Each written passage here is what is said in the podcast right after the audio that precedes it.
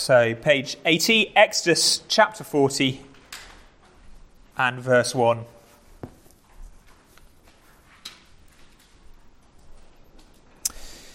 The Lord spoke to Moses, saying, On the first day of the month you shall erect the tabernacle of the tent of meeting, and you shall put in the ark of the testimony, and you shall screen the ark with a veil. And you shall bring in the table and arrange it, and you shall bring in the lampstand and set up its lamps. And you shall put the golden altar for incense before the ark of the testimony, and set up the screen for the door of the tabernacle. You shall set up the altar of burnt offering before the door of the tabernacle of the tent of meeting, and place the basin between the tent of meeting and the altar, and put water on it.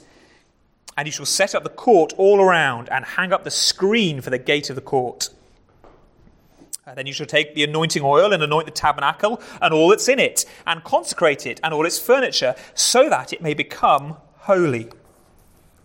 You shall also anoint the altar of burnt offering and all its utensils, and consecrate the altar so that the altar may become most holy. You shall also anoint the basin and its stand, and consecrate it. Then you shall bring Aaron and his sons to the entrance of the tent of meeting, and shall wash them with water, and put on Aaron the holy garments. And you shall anoint him and consecrate him, that he may serve me as priest. You shall bring his sons also and put coats on them, and anoint them as you anointed their father, that they may serve me as priests. And their anointing shall admit them to a perpetual priesthood throughout their generations. This Moses did according to all that the Lord commanded him. So he did. In the first month, in the second year, on the first day of the month, the tabernacle was erected. Moses erected the tabernacle. Well, the next 15 verses tell us uh, just how Moses erected the tabernacle. We're going to pick it up uh, in verse uh, 33. And he erected the court round the tabernacle and the altar and set up the screen of the gate of the court. So Moses finished the work. Then the cloud, the glory, sorry, then the cloud covered the tent of meeting, and the glory of the Lord filled the tabernacle. And Moses was not able to enter the tent of meeting because the cloud settled on it, and the glory of the Lord filled the tabernacle. Throughout all their journeys, whenever the cloud was taken up from over the tabernacle, the people of Israel would set out. But if the cloud was not taken up, then they did not set out till the day that it was taken up. For the cloud of the Lord was on the tabernacle by day, and fire was in it by night, in the sight of all the house of Israel throughout all their journeys. And keeping reading, the Lord called Moses and spoke to him from the tent of meeting, saying, Speak to the people of Israel and say to them, When any one of you brings an offering to the Lord, you shall bring your offering of livestock from the herd or from the flock. Let's pray. Well, all scripture is God breathed. And so it is uh, your spirit that has just spoken to us. Uh, we pray now that we would continue to hear his voice uh, as we meditate uh, on what uh, we have read. So, Father, may the words of my mouth and the meditations of our hearts be pleasing to you in your sight. We ask in Jesus' name. Amen. Well, as we begin a series on the book of Leviticus, it, it seems to me, from listening to a few sermons from other ministers, there's only really one way to begin, and that is to apologize for just how boring Leviticus is. Okay, time after time, I've heard this. Sermon series on Leviticus begin with people saying, I know it's dull. I know you've struggled when you've got to it in, in a Bible in a year scheme. But honestly, press on. There's, there's gold ahead. If you think about it, that's not a great way to address any part of God's word, is it? I even heard one minister begin by saying, Well, at least my sermon won't be more boring than the reading. Okay, imagine that as a way to start a sermon series on the book of Leviticus. And yet, throughout the centuries, it's been the case that, well, Christians have puzzled over this book of Leviticus. You can trace it right back to some of the earliest Christian writings we have. There's a guy called Origen. Okay, he was a church father, okay, the first three centuries of the church. And even he writes that when he turned to preach uh, Leviticus, there was grumbling in the congregation. I'm sure that won't be the case here at Christchurch Central, but it's not a new problem. Of course, there's all sorts of reasons why it would be terrible to approach the book of Leviticus as if it was, well, dry and dusty like the sand of the desert in which it was first spoken. Of course, it's God's word, so it can't be dry and dusty. Interestingly, it's the first book that, that Jewish children would learn. Okay, children, you might know that, that, that the, Jews have what we call the Old Testament as their whole Bible. And if you were a Jewish child, one of the first books you'd be taught would be the book of Leviticus. It's very rarely the case for us, isn't it? When we do Sunday school programs or start teaching our children with the little children's Bibles, Leviticus almost never appears. Okay, all the little picture Bibles we were given when our children were baptized and things like that, Leviticus doesn't make an appearance. Maybe the Day of Atonement. But we start with Genesis and the, the, sort of fun stories, or seemingly fun stories, about Adam and Eve and Noah and his flood and Abraham and Isaac. And we scoot on to David beating up giants and Daniel and the lions. And, and Leviticus, woof, hop, skip, and a jump over it. But you can see why Jewish children were taught this book. Well, I hope you'll begin to see why as we go through it at least. Actually, this book, more than any other, would set the pattern for their little boys' and girls' lives, not just as children, but as they grew up. Uh, it would teach them about what they could and couldn't eat. You know, all those rules in the Old Testament about whether you can eat prawns and can you eat pork or can you eat beef or what about chicken? Well, they're largely found in the book of Leviticus. So it set the diet. Okay, what are we going to have for tea this week? Well, it's going to be set by the book of Leviticus. It, it, it organised their diaries. What do we do on this day of the week or, or otherwise? When do we have our holidays? The great festivals when the Jewish people, some of them at least, would go up to Jerusalem to celebrate. They're all laid out in the book of Leviticus. Their worship was laid out in the book of Leviticus. This is going to be a huge theme. What did it mean to worship God all the way through the Old Testament? Well, Leviticus is the book that sets the patterns up. And therefore, it's also, if you like, it sets the scenery, the backdrop for the Gospels. When we read the Gospel accounts, we tend to dive in, and if you like, we approach them from 2018 going backwards, don't we? Okay, we live now and we sort of we jump back and we read the Gospels. And it's very easy, therefore, to read them with the same sort of assumptions and understandings of the world that, that we have, and we, we jump back and read the Gospels with those assumptions. So, for instance, we, we meet Jesus um, coming across some lepers. And we think, oh, poor lepers. They're ill, they're suffering. It must be so uncomfortable to have skin diseases. And, and isn't it great that Jesus cleans them and makes them better? They can be healthy again. And we, we talk about how Jesus restores us to life. Well, that is true, obviously. Horrible to have leprosy or a skin disease, and great when Jesus heals people. But a Jewish person who knew Leviticus, who, who met, saw uh, uh, Jesus meeting lepers, wouldn't first of all be thinking they've got a medical problem, but a spiritual problem. They couldn't get into the tabernacle to worship because they have leprosy. Leviticus teaches us all about those kind of issues. It sets a scene for Jesus, and of course, ultimately, the sacrifice of Jesus that rescues us. That's why Leviticus is the central book uh, of what's called the Pentateuch. The Pentateuch is the first five books of the Bible Genesis, Exodus, Leviticus, Numbers, Deuteronomy. Five books written, well, ultimately written by God, but through Moses. And Leviticus is deliberately in the middle. I mean, it's in the middle anyway, isn't it? In the terms of the five, it's the third one. But even the way the story works, it's in the middle. And this, this is deliberate. There are parallels. So, Genesis, the first book, and Deuteronomy, the last book, they kind of match each other in some ways. So, just to take one little example, Genesis ends with a, a patriarch, you know, a great figure, blessing the 12 tribes and dying. That's Jacob blesses the 12 sons, the 12 tribes of Israel, and then he dies. Deuteronomy ends with another great patriarch, Moses, blessing the 12 tribes and then dying. Jump in a step to Exodus and Numbers, the books just either side of Leviticus, and again, they parallel one another a little bit. Exodus and Numbers are both about the Israelites wandering in the desert. In Exodus, they wander out of Egypt and come to Mount Sinai, and in Numbers, they wander away from Mount Sinai towards the Promised Land. But they are similar stories. They're not the same, but they're similar wandering in the desert, grumbling, journeying with God. And so Leviticus is the heart of the Pentateuch, the story that is the foundation of the Bible. And in order to understand it rightly, therefore, we need to understand that Leviticus ultimately is a storybook. It's not a load of old rules. It's not just a set of ceremonies. It's not an instruction manual, but it is a story. In fact, it begins Leviticus. If you look at verse 1, it begins, and he called. That's how literally the book begins. Now, children, does it say that in your Bible? And he called?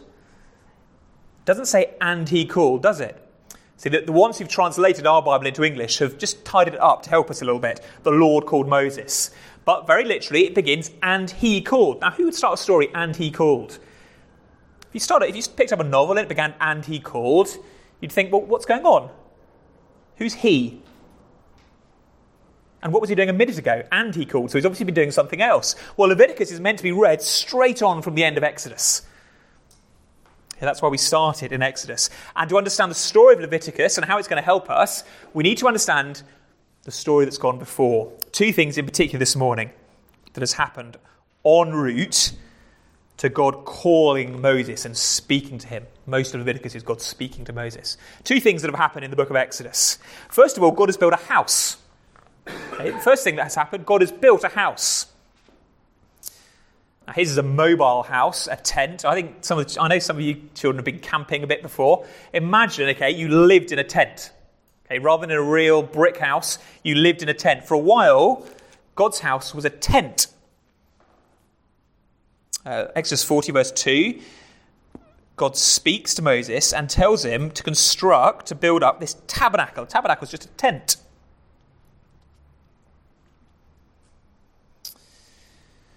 Uh, in the book of Exodus, God has rescued his people. They were slaves to Pharaoh, building his pyramids and cities. And God has rescued them, but he's rescued them not just because he doesn't like slavery, although he doesn't like slavery. He's rescued them with a purpose. He's rescued them so that he can live with them and meet with them, and they can then worship and serve him. So, God's purpose in rescuing the Israelites out of slavery is so that he can meet with them and worship, and they could worship him. He wants to live with his people.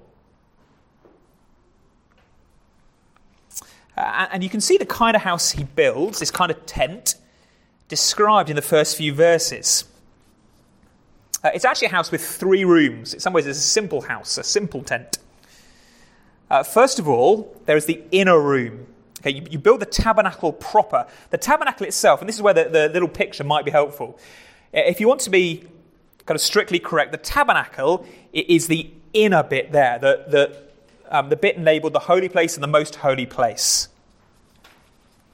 Uh, Moses, first of all, sets up what is actually a cube shaped room. It's as wide and long as it is, is it high. It gets called the most holy place elsewhere. Then he puts a screen or a curtain across in verse 3 and builds the next room out, which is called the, the, just simply the holy place. So the most holy place is in the middle, the holy place is the next room out. Uh, then outside that, in verse 8, uh, Moses is told to set up a court or a courtyard all around it. Now, the things that look like walls on the picture would actually be the sort of boards covered with material. Okay, so it's kind of it's a pretty tough tent. But you can see the three rooms: the most holy place, then the holy place, and then the courtyard on the outside. Why has he set his house up like that? Why does he have a three-room tent? Uh, well, it's all to do with where they are at the moment. Uh, when Leviticus is spoken, and fact, where all the action of Leviticus takes place, is at Mount Sinai. After God rescued his people out of Egypt, he brought them to this mountain. And when he took them to the mountain, that's where he met them. But when he met them, it wasn't just as if everybody could walk up the mountain. Just flick back a few pages to Exodus 24. This is a meeting between God and his people. It began in chapter 19. It's uh, repeated in 24. Exodus 24. And see if you can see the pattern.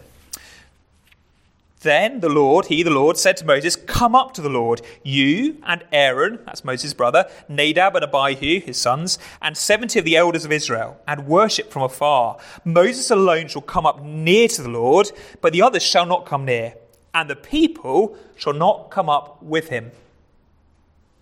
You see the setup at Mount Sinai? There's three levels.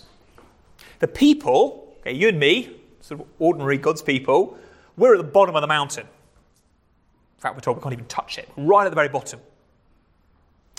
The 70 elders, the kind of leaders of God's people, plus a couple of others, Aaron and Aaron's kids, they're allowed to kind of halfway up the mountain.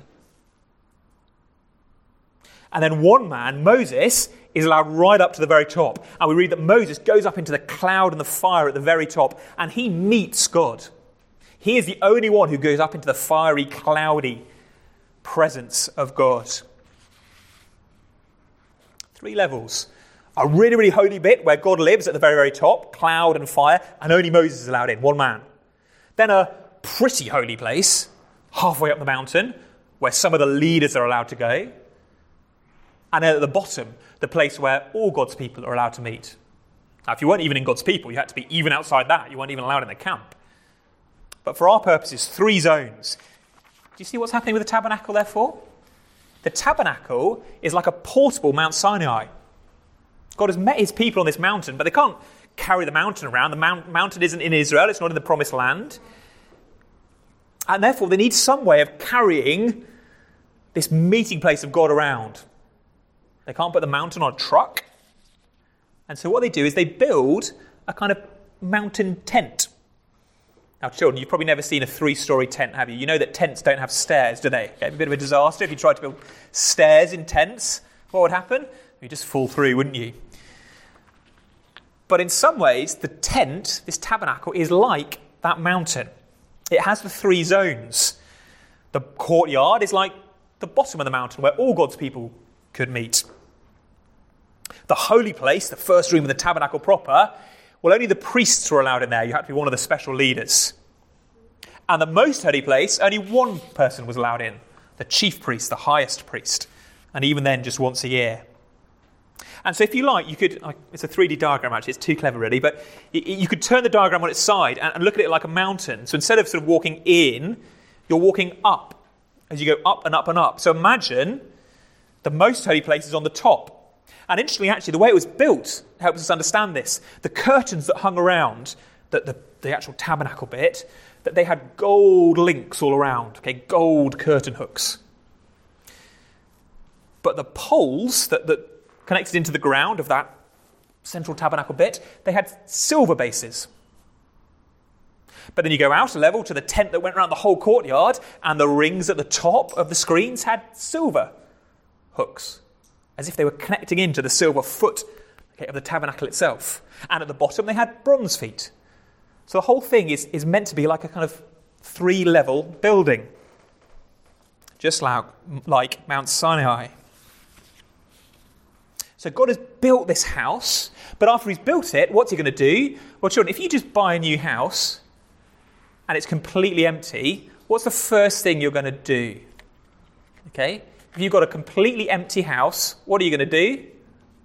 You're going to fill it with furniture, aren't you?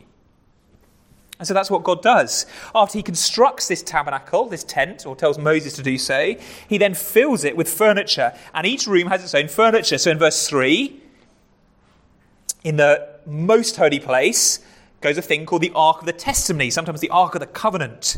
That's the only thing in the most holy place. And that is God's footstool, it's called elsewhere. It's like his throne and then the footstool at the bottom. So, in some ways, the most holy place is kind of God's throne room, his living room.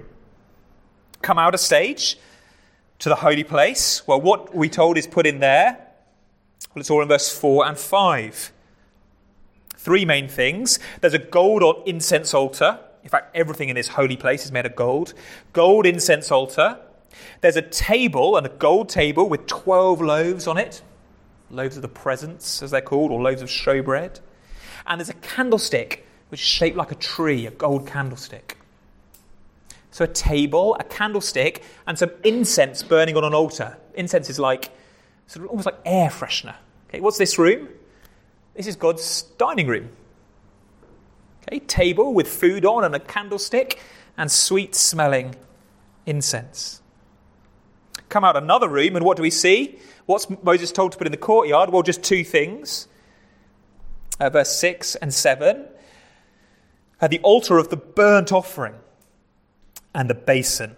Okay, this is a much bigger, and it's made of bronze because it's less holy than the stuff in the middle, the gold stuff.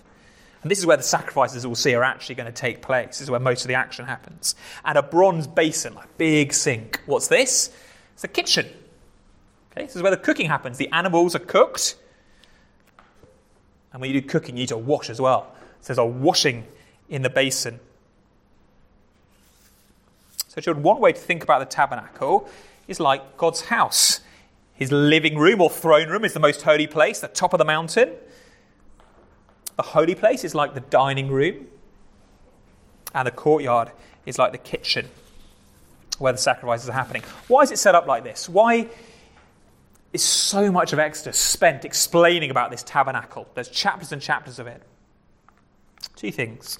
First of all, it's to remind God's people where they've come from. To remind God's people where they've come from. Remember, if you're a normal Israelite, you can walk into the tabernacle, into the courtyard. Story. You can't get into the tent in the middle, but you can get into the courtyard. And even as you come in, you're reminded of how you came to be one of God's people. Just think, think of the priest coming in. You see at the bottom of the sheet there, uh, the entrance down there at the bottom. Uh, think of the priest's walk to work. Okay, as he walks towards God's presence, he walks towards going into the actual tabernacle proper. What does he come across? Well, the first thing he comes across is the bronze altar, where all the animals are dying, and that reminds him of the Passover where those lambs died, were sacrificed instead of the Israelite boys. The reason that Israel had gathered and escaped Egypt is something died in their place. The altar reminds of the sacrifice that set them free. And as he walks on past the sacrifice, he gets to the basin. What does that remind the Israelites of? Well, it reminds them of the waters they came through to be set free too. Do you remember after they ran out of Egypt? Do you remember? Of the children remember what happened? They were being chased by Pharaoh. What happened? They were chased by Pharaoh and they crossed the Red Sea to get through. And then the Red Sea crashed back down. And Pharaoh Brilliant. Yeah, exactly. Brilliant. Exactly right. They came part through the desert. They got to the Red Sea, and the Red Sea parted. They came through the waters, and the waters symbolically are a picture of cleansing. The New Testament tells us that. So even the priest's walk to work reminded them of the kind of Old Testament gospel, if you like. We were saved by a sacrifice and through the waters. It's not different for us, is it? We are saved by the sacrifice of Christ in our place, and then by washing, being washed clean, ultimately by the Spirit. God always wants his people to remember how they became his people. It's often said that the key to the Christian life isn't um, moving on from the gospel, the way you became a Christian, but it's continually going back and back again to the way you became a Christian. Every day you need the gospel. It's one of the reasons it's repeated in our service week by week, just as it would be visibly in the tabernacle worship. Okay, you never go beyond it. We always need to be remembered, to be reminded, sorry, uh, that ultimately we're, we're God's people because Christ died for us, and then the Holy Spirit washed us clean and connected us to Christ.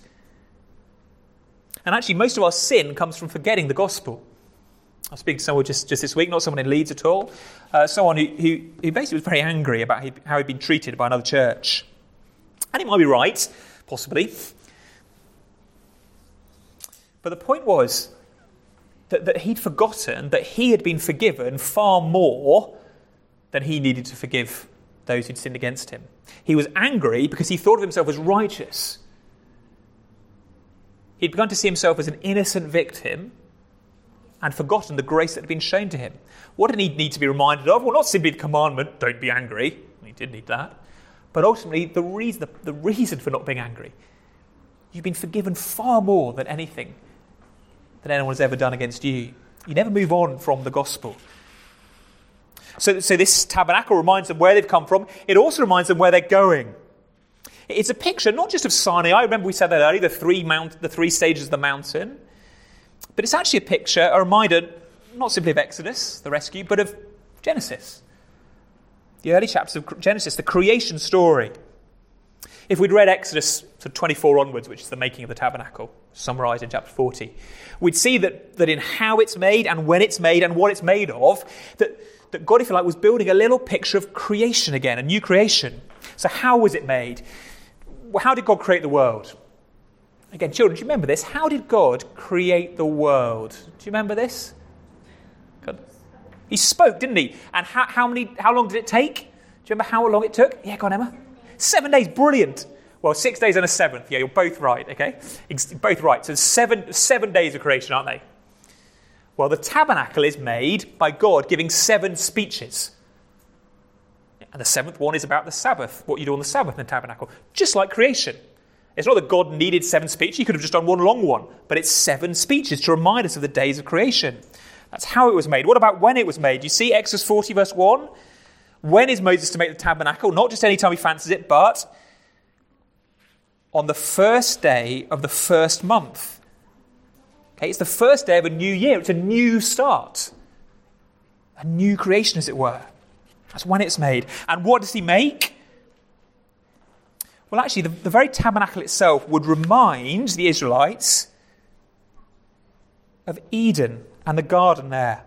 There's all sorts of things we could talk about, and there's far too much to, to, to, go into all of it now. Let me just pick a few things. The way it was set up. When Adam and Eve were kicked out of Eden, what way were they kicked out? They were driven out to the east. So from then onwards, whenever people are going away from God, they go east and east and east. I don't know if that is east, but you know, for the sake of it now, east and east and east.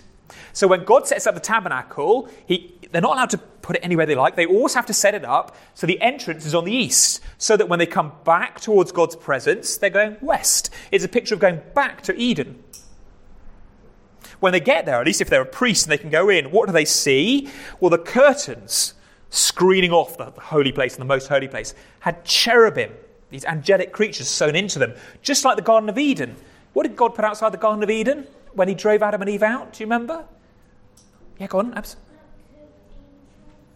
Brilliant. Exactly. An special angel is called cherubim with flaming sword. What is sewn into the entrance to the tabernacle? These cherubim. They're the only time they occur in, in, in the Old Testament. Guarding Eden and guarding the tabernacle. And even once you got in, what would you see as you looked around? We'd see a candlestick shaped like a tree, we're told, to remind us of the trees in Eden, food knocking around. The tabernacle is a picture of a new creation, the world set to rights again. It's a reminder to Israel, therefore, not just of how they've got to be God's people, but where they're going. God is not just going to save Israel and from ever onwards have them come and worship in a tent. He one day is going to recreate the whole world. That's why the Bible stories ends with a massive tabernacle. Another part of the Bible that's quite strange to read, the book of Revelation.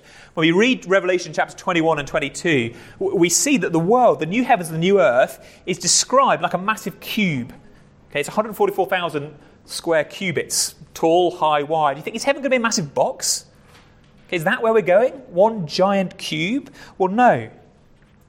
The, the point is that by the time we get to the new heavens and the new earth, it's as if the whole world, the whole cosmos, the whole universe has become a most holy place. The most holy place was a cube. And it's grown and grown and grown until everything is most holy after Christ returns. It's one of the prophets.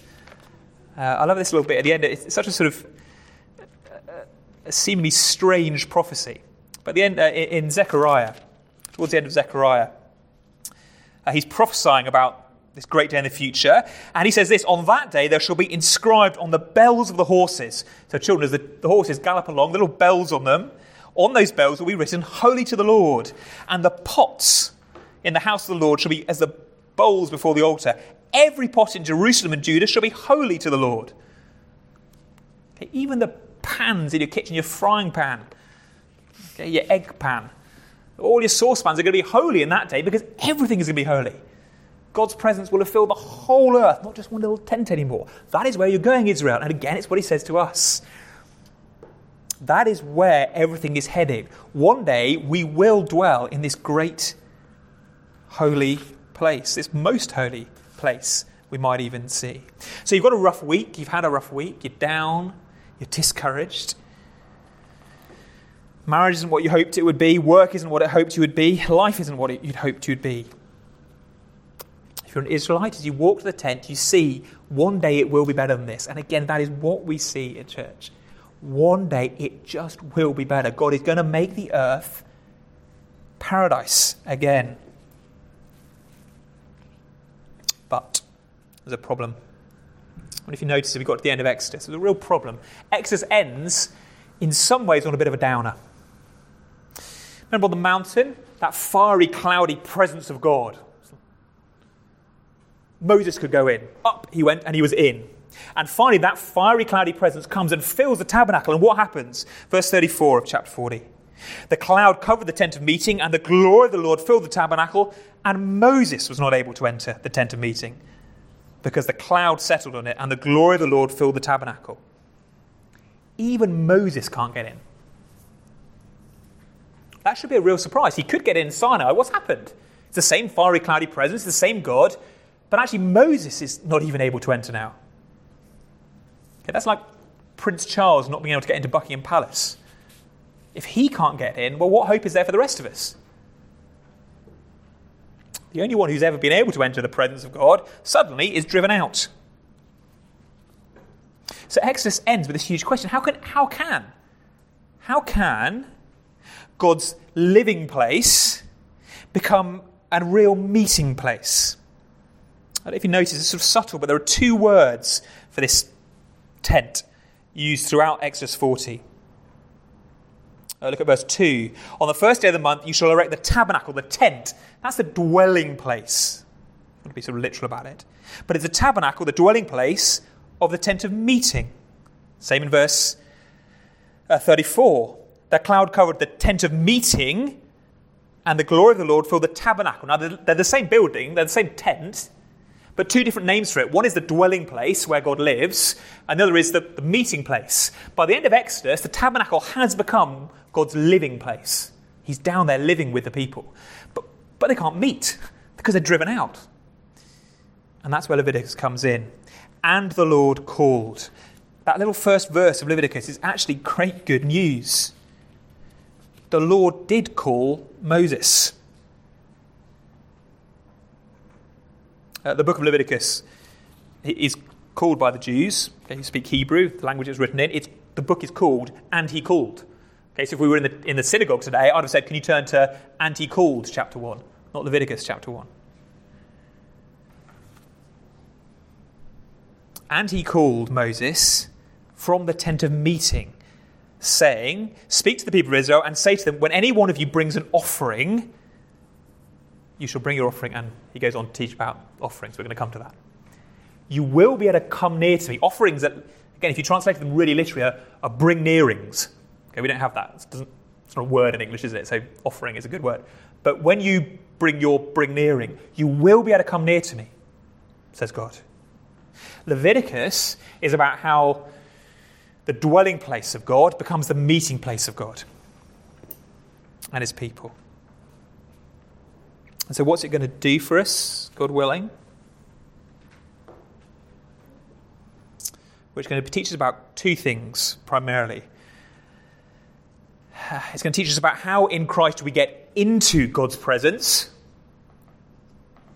and also how in Christ we're renewed in God's presence. It's going to teach us about the gospel, Christ's once and for all work, how he saves us, rescues us, brings us into God's presence once and for all. But it's also going to teach us about worship, what it means to be called before the Lord in, in worship week by week. So, just to be close, I want to fi- finish with another picture from the book of Leviticus. Flick on a few chapters to chapter 24. In some ways, we've seen a little bit of this already, but chapter 24 of Leviticus. And we read about what's going on in that holy place. We're zooming in on the table, the bread of presence. What's Moses told? Verse 5. You should take fine flour, bake 12 loaves from it. So on that table are 12 loaves and he'll set them in two piles, six in a t- pile, on the table of pure gold before the Lord. So these, these loaves, these 12 loaves, are in God's presence. You should put frankincense on each pile. Every Sabbath, verse uh, 8, every Sabbath, Aaron shall arrange it before the Lord regularly. So the bread is renewed every Sabbath, changed, as a covenant forever. And it shall be for Aaron and his sons, and they shall eat it in a holy place.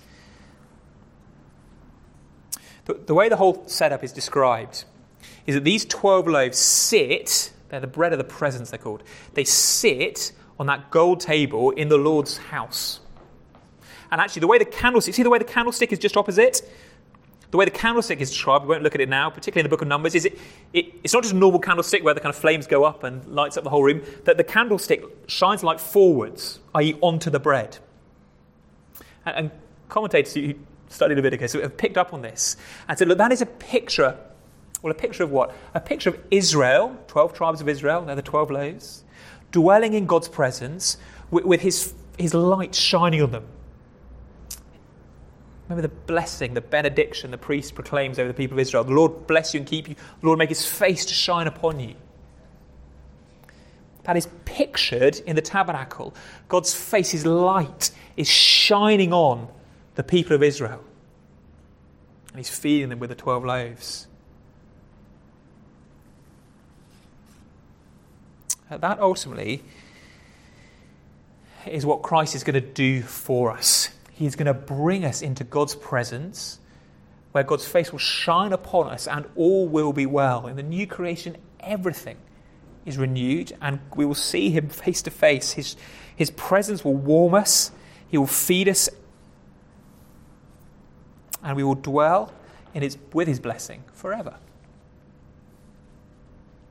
This is going to give us a fuller picture of Christ, not just a little outline, but colour in the detail. And it's also going to teach us how we can be renewed. See, verse 8 every Sabbath day, every appointed day, the loaves are renewed in God's presence. So Leviticus will have something to say to us about how on the appointed day we meet and are renewed in God's presence as we come before Him in worship. God clearly cares about how He is approached, how He is worshipped. Um, God does not say to Moses, hey, look, now I'm dwelling in the tabernacle. Why don't you have a little bit of a think about how you like to worship me? You know, do it whenever you like, do it however you like. No, he sets out how he wants to be worshipped. Now, of course, we don't worship in exactly the same way as the Israelites. We're not going to start sacrificing goats and spraying blood all over the place. But God hasn't changed his mind in terms of being in charge of how we worship him. In fact, in the New Testament, we're told that the Father seeks only one thing. There's only one place in the New Testament we're told the Father seeks anything. What is it? Scroll through your brain. What is it? The one thing that the Father seeks in the New Testament. It's not sons and daughters, or children, or servants, or a people, or a church, or a bride for his son. Those things are all true, but they're never stated explicitly. Only one thing we're told the Father seeks. John 4 worshippers. That's what the Father seeks. And that is why he sent his Son to live, to die, to be the dwelling place. John tells us that Jesus tabernacled among us. He is God dwelling with us. That is why Christ is not just the dwelling place of God, but also the meeting place. If you want to meet God, you come to him now in Christ. There is no other way. But now that God has become man, dwelled among us, there is no way that God can abandon us anymore. God and humanity will never be pulled apart because they've fused together in Christ. Heaven and earth have kissed, quote one of the old Puritans, and they'll never separate. Christ has married the church, married his bride, and they will never divorce. That's why if you're with Christ, however much of a failure you are, however sinful you are, however down in your soul you might be, you will not be cast off. God cannot abandon you because he cannot abandon his own son. He is both the dwelling place and the meeting place. And Leviticus, God willing, will expand our picture of the great blessing it is to have Christ and to have our Father's face shine upon us. Let's pray before we sing again.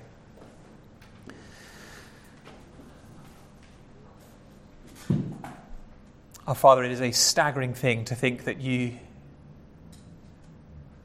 are willing to dwell on earth. Uh, that you are willing to come down into the dusty sand of the desert of Sinai and meet with your people. Father, it's even more astounding to think that uh, your Son was willing to become one of us, to take on flesh, uh, that his feet, uh, the feet of Yahweh, have trod in the sand of Galilee. We praise you, therefore, that you have not abandoned mankind, that there is a way for us to meet you and to dwell with you forever. We pray, therefore, that you would bind us to Christ. And we pray that you would grant us an increasing measure faith in him. Uh, anoint us, your church, your temple, uh, your tabernacle, more and more. We pray with your spirit, just as Moses anointed that tabernacle with oil. And might we increasingly know the joy even now of what it is to be renewed in your presence week by week. Father, you seek worshippers, and we long to be those worshippers. Transform us, therefore, in Christ's image. For we ask in his name. Amen.